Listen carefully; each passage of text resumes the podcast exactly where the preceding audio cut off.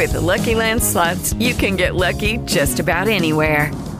This is your captain speaking. Uh, we've got clear runway and the weather's fine, but we're just going to circle up here a while and uh, get lucky. No, no, nothing like that. It's just these cash prizes add up quick. So I suggest you sit back, keep your tray table upright, and start getting lucky. Play for free at LuckyLandSlots.com. Are you feeling lucky? No purchase necessary. Void where prohibited by law. 18 plus terms and conditions apply. See website for details. Filippo Juvarra. Bene, oggi parleremo di un importantissimo architetto. Ecco, questo architetto è nato negli ultimi decenni del 1600 in Sicilia. È nato da una famiglia di artisti, di orafi, di decoratori e da loro ha preso tantissimo, dal padre ha preso tantissimo nel campo dell'arte figurativa, perché questa è una cosa importante, particolare di Filippo Juvarra pur essendo un grande architetto, lui continuò a essere sempre per tutta la vita un grande disegnatore. Ovviamente poi unì queste competenze nel momento in cui faceva questi straordinari disegni di architettura e quindi già sulla carta faceva vedere ai suoi, a chi commissionava le, le sue opere, faceva vedere realisticamente eh, quello che aveva eh, ideato nella mente. E, e, quindi iniziò la sua carriera lì, a, insomma, in Sicilia, a Messina, Uh, dove per esempio realizzò gli apparati scenografici per l'incoronazione di Filippo V di Spagna. Ecco, la, il modo attraverso il quale lui si fa conoscere è quello della scenografia, in realtà. C'erano altri fratelli oltre a lui, Alcuni intrapresero solo ed esclusivamente la carriera del padre, quindi abbiamo detto orafi, chiamiamoli così, artigiani. No? Ma Filippo aveva una verve, una creatività, un'inventiva talmente potente che il padre ce la mise tutta per permettergli degli studi che potessero in qualche modo mm, far emergere queste sue doti eccezionali. Ecco il motivo per cui cominciò a studiare e cominciò a disegnare delle, delle scenografie. Uh, quindi studiò, si trasferì a Roma dove continuò a studiare, ma nello stesso tempo anche si fece conoscere tantissimo. Inizialmente dicevamo come scenografo e incominciò a studiare ancora più approfonditamente l'architettura, perché abbiamo detto nasce come, non dico un, un decorativista, un figurativista, uno scenografo appunto, però sicuramente nasce più nell'ambito del figurativo che non dell'architettonico. No? Arriva a Roma però, a Roma ecco, ha la possibilità di incontrare delle persone influenti che possono essere suoi committenti. Ad esempio pensate ai cardinali. No? A Roma per esempio nel 1705 progetta le scene per le esequie dell'imperatore Leopoldo I d'Austria. Caspita, però vedete già delle commissioni importanti, e stiamo parlando di re, il re di Spagna, il re di Austria. Piano piano incomincia a diffondersi in giro proprio tra le persone potenti dell'epoca che c'è un mezzo genio, insomma, che è in grado di fare di quelle cose veramente molto molto originali. Lo, lo stesso anno, cioè nel 1705, si trasferisce a Napoli. Qui disegnerà le scene per il teatro San Bartolomeo. Rientrato a Roma, nel 1709 si dedica alla progettazione e costruzione del teatro domestico del cardinale Ottoboni. Ecco, questo proprio fa parte di quella, come dire, anche da un punto di vista dei legami, delle relazioni. Sono molto importanti quelle che lui intesse a Roma, no? Fa parte, dicevamo, di questa, mh, mm, come dire, di questa evoluzione e anche, diciamo, della capacità di intessere importanti relazioni con la gente potente dell'epoca di cui stavo parlando fin da prima. Sta di fatto che vai di qua, vai di là, vai a Roma, vai a Napoli, ha iniziato a Messina, con tutte queste cose abbastanza importanti che lui già aveva realizzato, arriva alle orecchie di Vittorio Amedeo II di Savoia questo nome, il nome di Filippo Juvarra. E Vittorio Amedeo II di Savoia si mette in testa, no, questo lo voglio a Torino. Ecco, Vittorio Amedeo II di Savoia è stato un re. All'inizio si fece chiamare re di Sicilia, poi siccome a lui, insomma, non so, ecco, interessava meno la Sicilia, perché è troppo lontana veramente dal Piemonte, dalla Savoia, Savoia Francia addirittura, no? Eh, quindi di fatto preferì uno scambio e quindi preferì ottenere la Sardegna al posto della Sicilia. Nel corso di, quel, di quei maneggi, intendo dire meglio, di quelle relazioni diplomatiche che spesso avvenivano nel corso delle guerre o alla fine delle guerre, alle quali Savoia partecipavano proprio per sicuramente mantenere una loro indipendenza e autonomia, ma anche per farsi valere in campo internazionale. Era da poco che i Savoia avevano terminato di essere dei duchi, ducato di Savoia, e avevano iniziato ad essere dei re. E questo Vittorio, Vittorio Amedeo II di Savoia aveva grandi progetti, voleva sempre di più trasformare Torino in una capitale di un regno.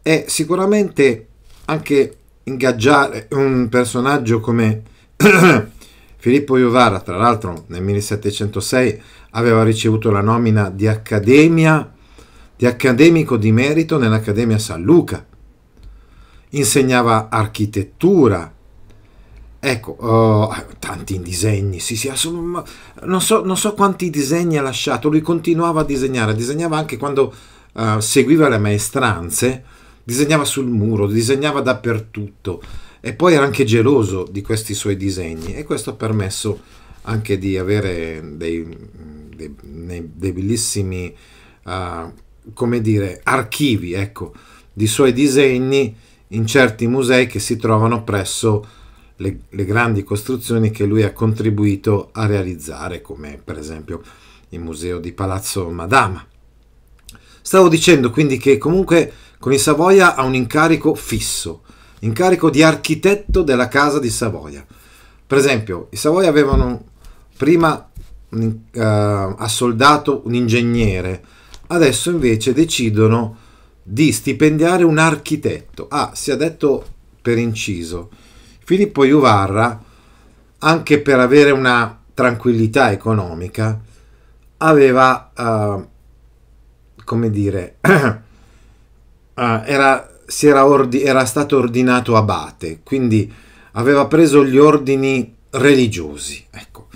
Eh, questo lo sappiamo nel Settecento, era abbastanza frequente, ancora nel Settecento gli intellettuali hanno spesso bisogno di una, mm, come dire, di una base economica solida che può essere assegnata anche dalle prebende, prebende di una certa carica ecclesiastica.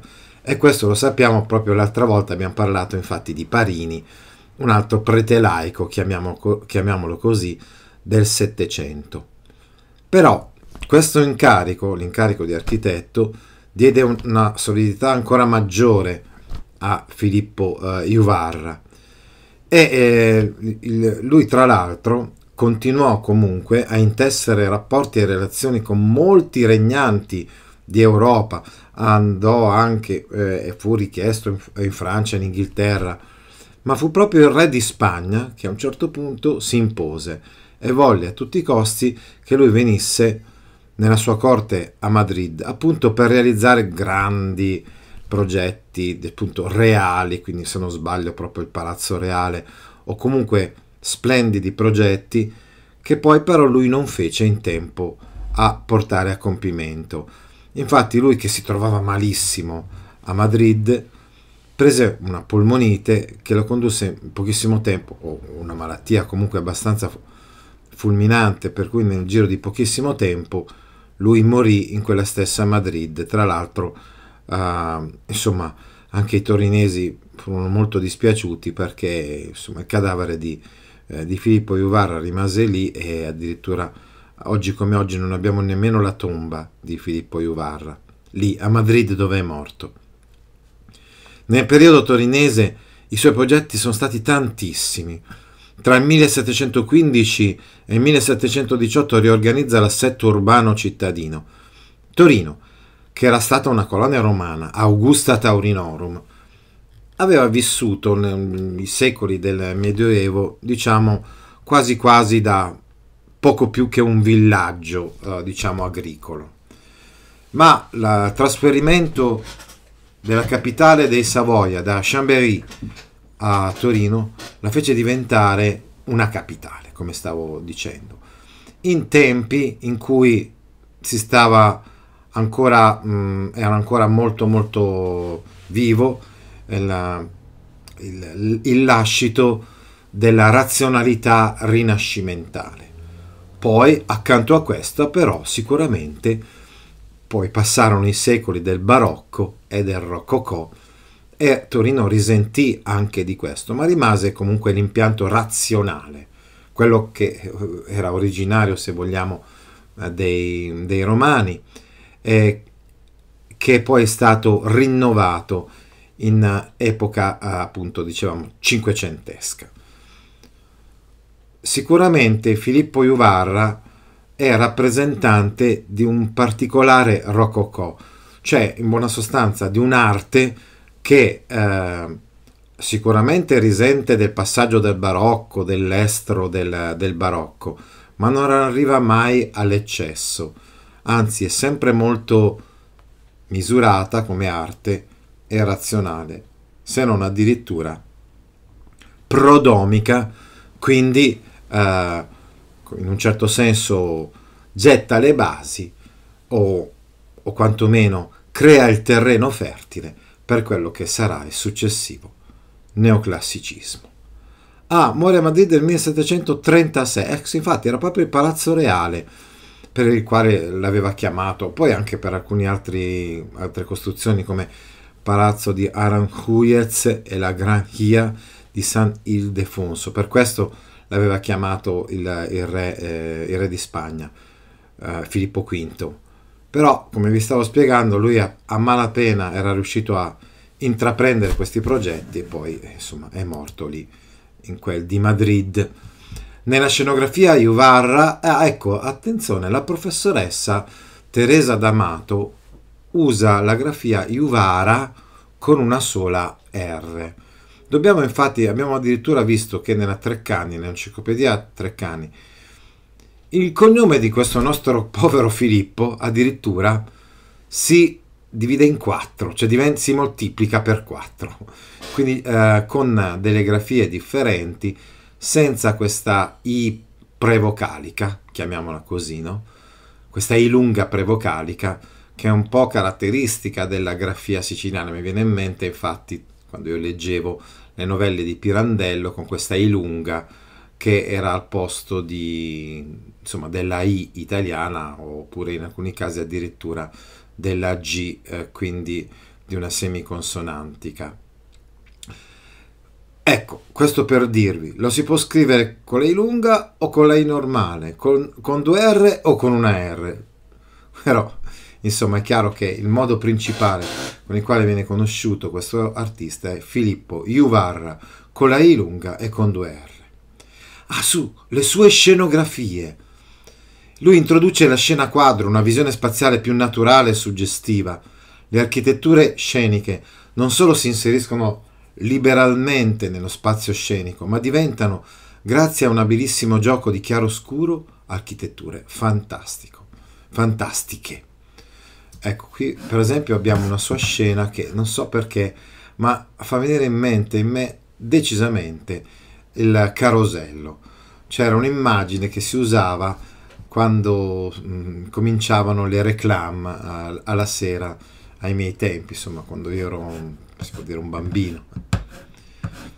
Ecco, abbiamo detto, infatti lui nasce come scenografo. Nell'architettura invece si nota il suo legame con l'architettura del Seicento, soprattutto posso pensare a Bernini e Borromini. Il suo passaggio a Roma, abbiamo detto, è stato fondamentale, proprio nel momento principale della sua formazione artistica. Era a Roma e anzi è stato ispirato da alcune chiese o altre costruzioni uh, progettate da Bernini, da Borromini e le riportate in modo originale però a Torino come magari riusciremo a vedere. Il suo stile è orientato però alla linearità, non è un barocco uh, estremo con uh, curve ovali, ellissoidi, eccetera. No, uno stile più orientato alla linearità e all'organizzazione dello spazio verso una visione monumentale. Altra cosa importante è la sua attenzione rivolta al rapporto tra natura, architettura e città, in linea con le contemporanee teorie francesi. Per, esempio, è fantastico, vi dicevo, vedere come la basilica di Superga si innesti magnificamente all'interno di, del paesaggio circostante e della collina. Per Ivarra il paesaggio non deve essere un'usuale quinta della, all'architettura, ma deve essere raccordato ad essa sia attraverso le varie forme architettoniche sia con le soluzioni urbanistiche adeguate. Come Borromini, Ivarra fa attenzione alla sobrietà e alla coerenza degli elementi orni- ornamentali. Ivarra è considerato uno dei principali architetti che riuscì a coniugare il barocco e il rococò. Eccola qua, la bellissima, fantastica basilica di Superga, realizzata tra il 1717 e il 1731, conosciuta anche col nome di Real Basilica di Superga, perché dovete sapere che all'inizio del secolo era successo che... uh, intanto salutiamo i nostri amici qua. Era successo che i francesi avessero assediato Torino e che, scusate, il re Sabaudo allora osservasse con sgomento questa invasione di stranieri proprio dalla, dalla collina di Superga. A questo punto, quasi disperato, si votò alla Madonna, cioè disse a Maria, se tu permetterai che io possa rientrare in città da re, io ti dedicherò una basilica, una sorta di ex voto. Così fu. Effettivamente poi i francesi mollarono l'assedio e Torino ritornò ad essere la capitale dello Stato Sabaudo. E allora la dedica di questa, di questa basilica. Il progetto iniziale non permetteva la realizzazione, de, la realizzazione della basilica perché il pianoro era troppo piccolo e debole per, e debole per poterne sostenere il peso. Per questo motivo Dopo aver abbattuto la vecchia chiesa, il pianoro venne scavato e abbassato di 40 metri e così fu possibile edificare la basilica. Per la costruzione furono utilizzati materiali provenienti dalle zone limitrofe. La basilica è un insieme di pure forme geometriche, un pronao, come dice la stessa parola. Il pronao è questa parte che precede l'ingresso al tempio, no? costituita da un colonnato aperto. E quindi è sicuramente un elemento classico, no? Poi ancora un cilindro sormontato da una cupola, ai due lati due parallelepipedi a scalare, che sono poi i campanili, perché eh, sulla sommità di questi due parallelepipedi, vedete tutto sommato abbastanza vicini ecco, alla, al centro, quindi um, non tanto slargati, al, sulla sommità appunto c'è un campanile. Qui notiamo l'influenza borrominiana, perché Borromini aveva realizzato una chiesa a Roma che aveva proprio questi elementi, no? questi due campanili al fianco della facciata principale. La pianta a croce greca, la decorazione e le sculture sono dei fratelli Filippo e Ignazio Collino. Ecco il pronao sorretto da otto colonne corinzie. Si possono notare gli studi dello Juvarra e la sua somiglianza col Pantheon di Roma. È chiaro quindi che questi studi, tra virgolette, classici, il Pantheon di Roma osservato, quindi mettendo un po' insieme il Pantheon di Roma nella parte, tra virgolette, proprio del pronao. E invece quella chiesa, vi ho detto, realizzata da Borromini a Roma sempre, per quanto riguarda ciò che viene subito dopo il pronao, possiamo capire quali sono state le principali fonti di ispirazione di Filippo Juvarra.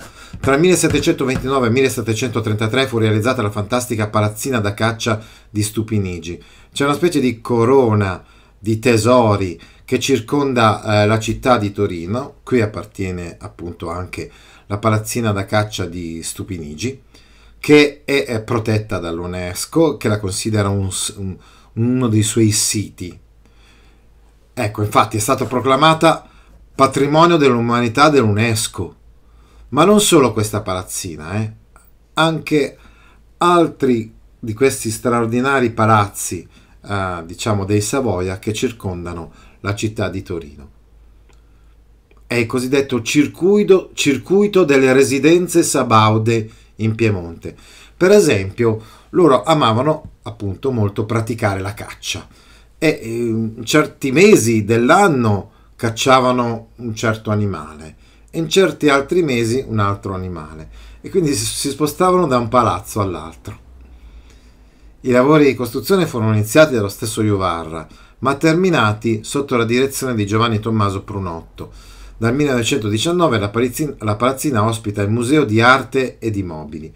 Al suo interno ci sono mobili provenienti dalle residenze sabaude, appartenuti ai nobili e alle corti italiane, come ad esempio i Borboni del Parma, eh, e del loro palazzo ducale di Colorno. Oggi regolarmente vengono ospitate mostre di arte a livello nazionale e internazionale. Tornando un attimino a Superga, non dimentichiamoci che a, Superba, a Superga, dietro questa chiesa che abbiamo visto, c'è anche un monastero, perché proprio il re poi volle costruire un convento. Ecco, era un ex voto, abbiamo detto, e poi ricordiamoci che su una di queste pareti, diciamo, del convento, o, o nei pressi di essa si schiantò l'aereo che portava i giocatori del, del Grande Torino. Passiamo adesso, ah sì, ecco qui, sempre la palazzina di, di caccia di Stupinigi. Ecco qui per esempio c'è la pianta, croce di Sant'Andrea, ecco qui eh,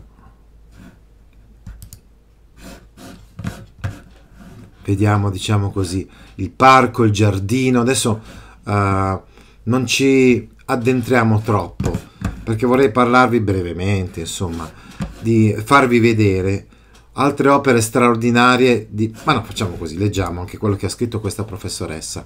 La pianta presenta quattro bracci definita croce di Sant'Andrea, a cui incrocio c'è un nucleo centrale a pianta ovale. All'interno dei bracci ci sono gli appartamenti reali e quelli per gli ospiti ma la centralità, nonché il cuore della costruzione, è il grande salone ovale. Eccolo qua. Questo realizzato a doppia altezza con delle balconate. È questo, scusatemi, è questo qua il salone ovale. Questo in alto a destra, eh? che hanno un movimento concavo convesso. Allora, se, se vogliamo, questo invece mi sembra che abbia un impianto un pochettino più rococò, ecco, più barocco rococò rispetto alla basilica di Superga, scandite da archi che sorreggono la bellissima cupola. Sopra la cupola è inserita una statua di un cervo, opera di Francesco Ladatte. Un gran numero di artisti decorarono gli interni della palazzina con materiali preziosi come le porcellane, gli stucchi dorati, la lacca, la radica, gli specchi, tutto riprendendo lo stile rococò. Tra i tanti artisti accorsi, insomma Giuseppe Domenico Valeriani, Gaetano Perego, Christian Verlin, ma anche artisti che hanno affrescato i soffitti, come Vittorio Amedeo Cignaroli, Giambattista Crosato, Carlo Andrea Van Loo. La costruzione è inserita all'interno di una tenuta che serviva per la caccia, di un giardino interno racchiuso, racchiuso da un vasto cortile ottagonale dove si affacciano gli edifici di servizio. Curiosità, all'interno del parco vi era un giardino zoologico con animali provenienti da tutto il mondo, giaguari, sciacalli, canguri, aquile, avvoltoi, tra questi anche un elefante africano che fu abbattuto perché impazzito. Le sue spoglie furono donate al Museo regionale di scienze di Torino. Ecco, stiamo per terminare comunque il nostro viaggio attraverso l'arte di Filippo Juvarra e vediamo alcune delle altre costruzioni che lui ha progettato, tra l'altro ovviamente eh, si poteva dotare, lui era l'architetto capo, l'architetto reale, l'architetto assunto dal re di Sardegna, però poi aveva tante persone che lavoravano per lui e quindi realizzavano anche tutti i suoi, eh, insomma, i suoi progetti, anche se lui poi era sempre sul campo a controllare. cioè era uno che eh, sapeva bene eh, in cosa consisteva il lavoro, ogni singolo lavoro, ed, ed erano lavori fatti con grande attenzione da parte sua, perché voleva che non si sprecassero soldi e perché voleva che, eh, sempre anche che eh, ci fossero delle parti decorative da aggiungere. Quindi i, i suoi edifici non si presentano mai come un qualcosa di squadrato massiccio e senza, uh, senza arte, anzi al contrario, no? sono tutti fatti con uh, sculture, pinnacoli, campanili, uh, diciamo elementi ornamentali, perché lui questo gusto dell'ornamento ce l'ha proprio nel sangue, abbiamo detto che gliel'ha inculcato suo padre lì in Sicilia. No? Cosa, con la chiesa di San Filippo Neri, a Torino mi sembra che questa chiesa, in modo ancora più esplicito, ci mostri la sua creatività, la sua originalità di un architetto che è in grado di mescolare stili apparentemente uh, inconciliabili fra di loro, come uno stile classico, vedete questo, questa facciata proprio tipo tempio, tempio classico, no? tempio antico, e poi invece altri elementi come quella balconata con delle statue, eccetera, che hanno oh, invece un, prendono una direzione completamente diversa. Questa è la torre campanaria di Belluno, perché lui faceva schizzi e progetti per tantissime costruzioni. Il Palazzo Reale della Granja de San Ildefonso a Madrid, anche là, progetto che poi qualcun altro portò a compimento. Vorrei però che mh, appuntassimo la nostra attenzione soprattutto sulla facciata di Palazzo Madama a Torino. Vi racconto infatti una storia molto interessante riguardante questo palazzo. In realtà questo palazzo originariamente quando era stato costruito era un castello, non un palazzo, ed era di una famiglia appunto medievale eh, che poi però si estinse e che era imparentata con la famiglia dei Savoia. Per cui quando quest'altra famiglia si estinse, i Savoia ereditarono questo castello ed erano in questa fase, vi, vi dicevo, nella, all'inizio del Settecento, di ristrutturazione anche della città. Ricordatevi che addirittura, l'abbiamo spiegato, eh, è stato poliedrico, Filippo Juvara, oltre ad essere un grande disegnatore, scenografo, diciamo, decoratore, architetto, è stato anche un grande urbanista, cioè ha contribuito alla riqualificazione del centro anche di Torino, della capitale. Stavamo dicendo quindi che uh, questo castello doveva diventare il palazzo Madama, cioè doveva diventare il palazzo della regina a cui era morto il marito. Ah sì, dovete sapere questo infatti. Secondo la legge salica, quando un re moriva, non, era, no, non succedeva al trono la sua moglie e quindi sua moglie veniva chiamata la Madama. No? Ecco, sapete di come questa legge salica abbia condizionato la politica, per esempio, proprio del Settecento, perché ricorderete che addirittura scoppiò una guerra anche su, su, uh, sulla interpretazione uh, alla lettera diciamo, della, della, legge salica, quando ci fu la guerra per la successione austriaca, austriaca che poi alla fine comunque confermò sul trono imperiale Maria Teresa d'Austria. In Piemonte, invece, questa regina che aveva perso il marito doveva avere un palazzo tutto suo, perché caspita, era una regina. Fino al giorno prima era la moglie del re e quindi era la regina del regno di Sardegna.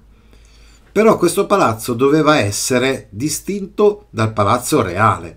Il palazzo reale era il palazzo del re in carica, che magari era suo figlio. No? Lei doveva avere una residenza degna di lei comunque, no? E proprio per rendere ancora più degna questa residenza, che era stata scelta quale questo castello, dicevamo, di questa famiglia eh, pre- precedente, estinta, si decise di affidare a Filippo Juvarra la costruzione della facciata che doveva essere sovrapposta a questo castello e che doveva essere in realtà solo il primo elemento di una vera e propria costruzione su tutti e quattro i lati che doveva inglobare quasi come un cappotto, diciamo, uh, tutto il castello preesistente e nobilitarlo. Poi però i fondi non ci furono per fare tutto e quindi solo un lato, questo qua del, della facciata, fu realizzato da Filippo Juvarra e dovete sapere che Filippo Juvarra anche progettò una fantastica scala che si trova proprio in questa parte, quindi all'interno di questa zona che lui ha progettato e costruito o fatto costruire ovviamente dalle sue maestranze. Vediamo qualche altra fantastica costruzione di Filippo Juvarra. Per esempio la cupola del Duomo di Como. Sapete appunto che costruire cupole vuol dire essere un grande architetto. Lui, come vi ho spiegato, era arrivato a Roma, dove anzitutto aveva visto la cupola di San Pietro, quindi che da Michelangelo in poi eh, l'aveva enormemente ispirato. Ma abbiamo anche accennato, dicevamo, a Bernini, a Borromini. Qui un'altra cupola, quella della Basilica di Sant'Andrea a Mantova. Ma adesso vorremmo concludere il nostro contributo, la nostra riflessione, parlando della chiesa di Sant'Umberto che è nella reggia di Venaria Reale. È una chiesa straordinaria, quindi lui ha contribuito attraverso la costruzione di questa chiesa e di qualche altro di qualche altra parte appunto alla costruzione della reggia di Venaria Reale. Contribuito vuol dire che comunque poi il grosso dell'edificio è stato fatto anche da altri, altri, altri architetti. Lui tra l'altro aveva in un certo senso presso il Savoia preso il posto di un altro famoso importante architetto che è Guarini.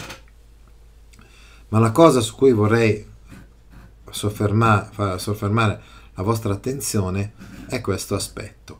Vedete quante cupole ha realizzato Filippo Juvarra? Vediamo due solo, solo questa ultima slide, quella di Como, quella di Mantova. Il progetto era quello di fare anche sopra la chiesa di Sant'Umberto una cupola.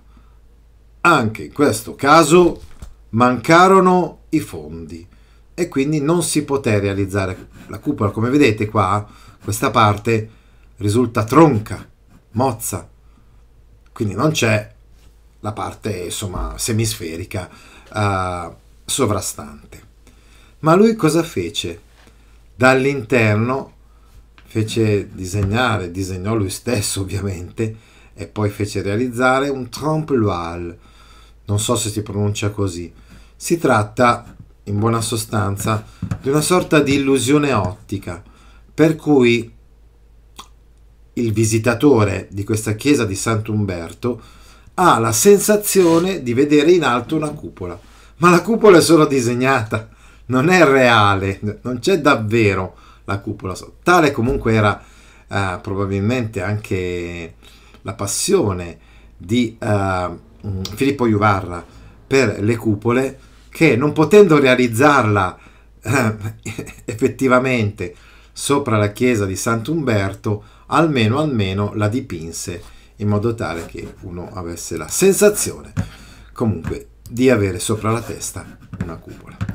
Benissimo, con questa ultima interessante curiosità e osservazione abbiamo terminato la nostra esposizione, ma andiamo a leggere i commenti dei nostri amici su YouTube. Melvin Johnson. Buonasera a tutti. La Reggia di Caserta è anche opera di Juvara? No, assolutamente no. La Reggia di Caserta si ispira come concezione ideale alla Reggia di Versailles, sì. Diciamo che una volta che Luigi XIV ha fatto costruire la Reggia di Versailles, da quel momento in poi tutti i regnanti d'Europa, che siano Savoia, siano Borbone o di altre casate, eh, imitano un po' questo grande progetto della reggia che doveva costituire anche una dimora di festa, di vita, di corte, di cortigiani, di teatro, di spettacoli, di fontane, eccetera, no? Anzi, proprio abbiamo parlato di alcune di queste residenze dei Savoia e che ci possono proprio testimoniare quantomeno questa tensione, no? E questa cerebbero anche, ovviamente, i maggiori invidiosi di Versailles, cioè gli Asburgo, barocco e rococò sono due correnti coeve, no, il barocco soprattutto si evolve nel, um, nel 600, mentre il rococò tra 600 e 700. E in un certo senso il rococò è una sorta di continuazione del barocco, ma con variazione, con una variazione importante anche, perché, come stavo spiegando prima, generalmente il rococò evita gli eccessi. Poi, il barocchismo si evolve durante il classicismo o è una corrente a sé? Ma penso che tra barocchismo e classicismo ci sia ben poco di comune, quindi è sicuramente a sé. Che io sappia, nel neoclassicismo non si parla più senz'altro assolutamente di barocco e rococò. Perché scrivi rococò con la K? Ti piace la grafia dei giovani, eh? Che usano sempre la, la K al posto della C. Ok. A proposito di Bernini, vi fu un motivo per cui fu stampato sulla banconota di 50.000 lire, così come gli altri autori delle altre banconote? Beh, insomma, secondo me, se vai a vedere, per esempio a Roma, certe costruzioni realizzate da Bernini, forse ti convincerai che qualche motivo c'è per, per il quale mettere mh, mm, mm, un certo Bernini, ad esempio, la sua effigie, la sua immagine su una banconota. È veramente stato un genio. Poi, quanto all'ideologia illuminista del Settecento, quali furono le sue conseguenze nell'ambito artistico? Ma io oh, la collegherei le conseguenze in ambito artistico più che altro con la corrente del neoclassicismo, più che con le cose o le correnti di cui stavamo parlando oggi. Eh, nel senso che il neoclassicismo vuol dire anche ritorno ai classici e questo era una delle parti importanti dell'ideologia illuminista.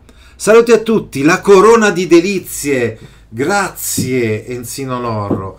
Questo è il termine giusto e corretto di questo straordinario insieme di palazzi, di regge, eh, di residenze di caccia che circondano la città di Torino per la quale varrebbe davvero la pena di fermarsi qualche giorno per visitarle tutte con molta molta attenzione. Come fu il vedutismo settecentesco in rapporto alle teorie illuministe a Roma e soprattutto a Venezia? Allora, uh, questo è un argomento mh, mm, non del tutto pertinente con l'incontro di stasera, però, ripeto, io non sono uno storico dell'arte, però provo a rispondere in questo modo. Sicuramente certe volte i vedutisti hanno dimostrato una, mm, un'attenzione alla realtà che può essere definita per certi versi in sintonia con le teorie illuministe che propendevano proprio per un'attenzione alla realtà civile, alla realtà sociale, e quindi sicuramente superando un certo gusto della, dell'apparenza, ecco, chiamiamola così, che c'era stato anche nel 600 barocco. Interessantissima storia quella di Madama, è vero, davvero. Non capisco perché si chiama legge salica, non legge sadica. Una legge sadica è una legge per cui poi dopo si fanno delle crudeltà nei confronti di una persona. Invece questa è la legge salica con la L, è la legge dei salii, cioè di certe popolazioni che siamo addirittura, si può dire, all'inizio della storia medievale, per non dire addirittura nella storia dei barbari che hanno fatto le invasioni. Ecco, queste popolazioni avevano delle regole. Una delle regole di queste popolazioni è che era il re il capo doveva essere un maschio.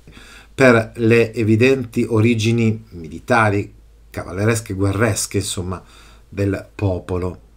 Oggi ho appreso tantissimo, gli architetti mi mancavano, anche a me mancano un po' gli, architetti, però anch'io ho appreso ovviamente preparando la lezione, come sempre mi capita e mi è capitato da circa una quarantina d'anni a questa parte. Curiosità sulla toponomastica. C'è scritto sia Juvarra che Juvara. Sì, esattamente quello che avevamo notato all'inizio. Abbiamo detto questa professoressa scrive Juvara con una sola R. Generalmente, diciamo così, per la percentuale maggiore, ehm, diciamo sui libri e sui testi, compare Juvarra con due R, ma dovete sapere addirittura che ci sono altre due grafie, minoritarie sicuramente, che sono presenti e testimoniate sull'enciclopedia Treccani, come stavo spiegando prima. Il normale, volevo dire, è non lunga. With lucky landslots, you can get lucky just about anywhere. Dearly beloved, we are gathered here today to. Has anyone seen the bride and groom? Sorry, sorry, we're here. We were getting lucky in the limo and we lost track of time. No, Lucky Land Casino, with cash prizes that add up quicker than a guest registry. In that case, I pronounce you lucky. Play for free at LuckyLandSlots.com. Daily bonuses are waiting. No purchase necessary. Void where prohibited by law. 18 plus. Terms and conditions apply. See website for details.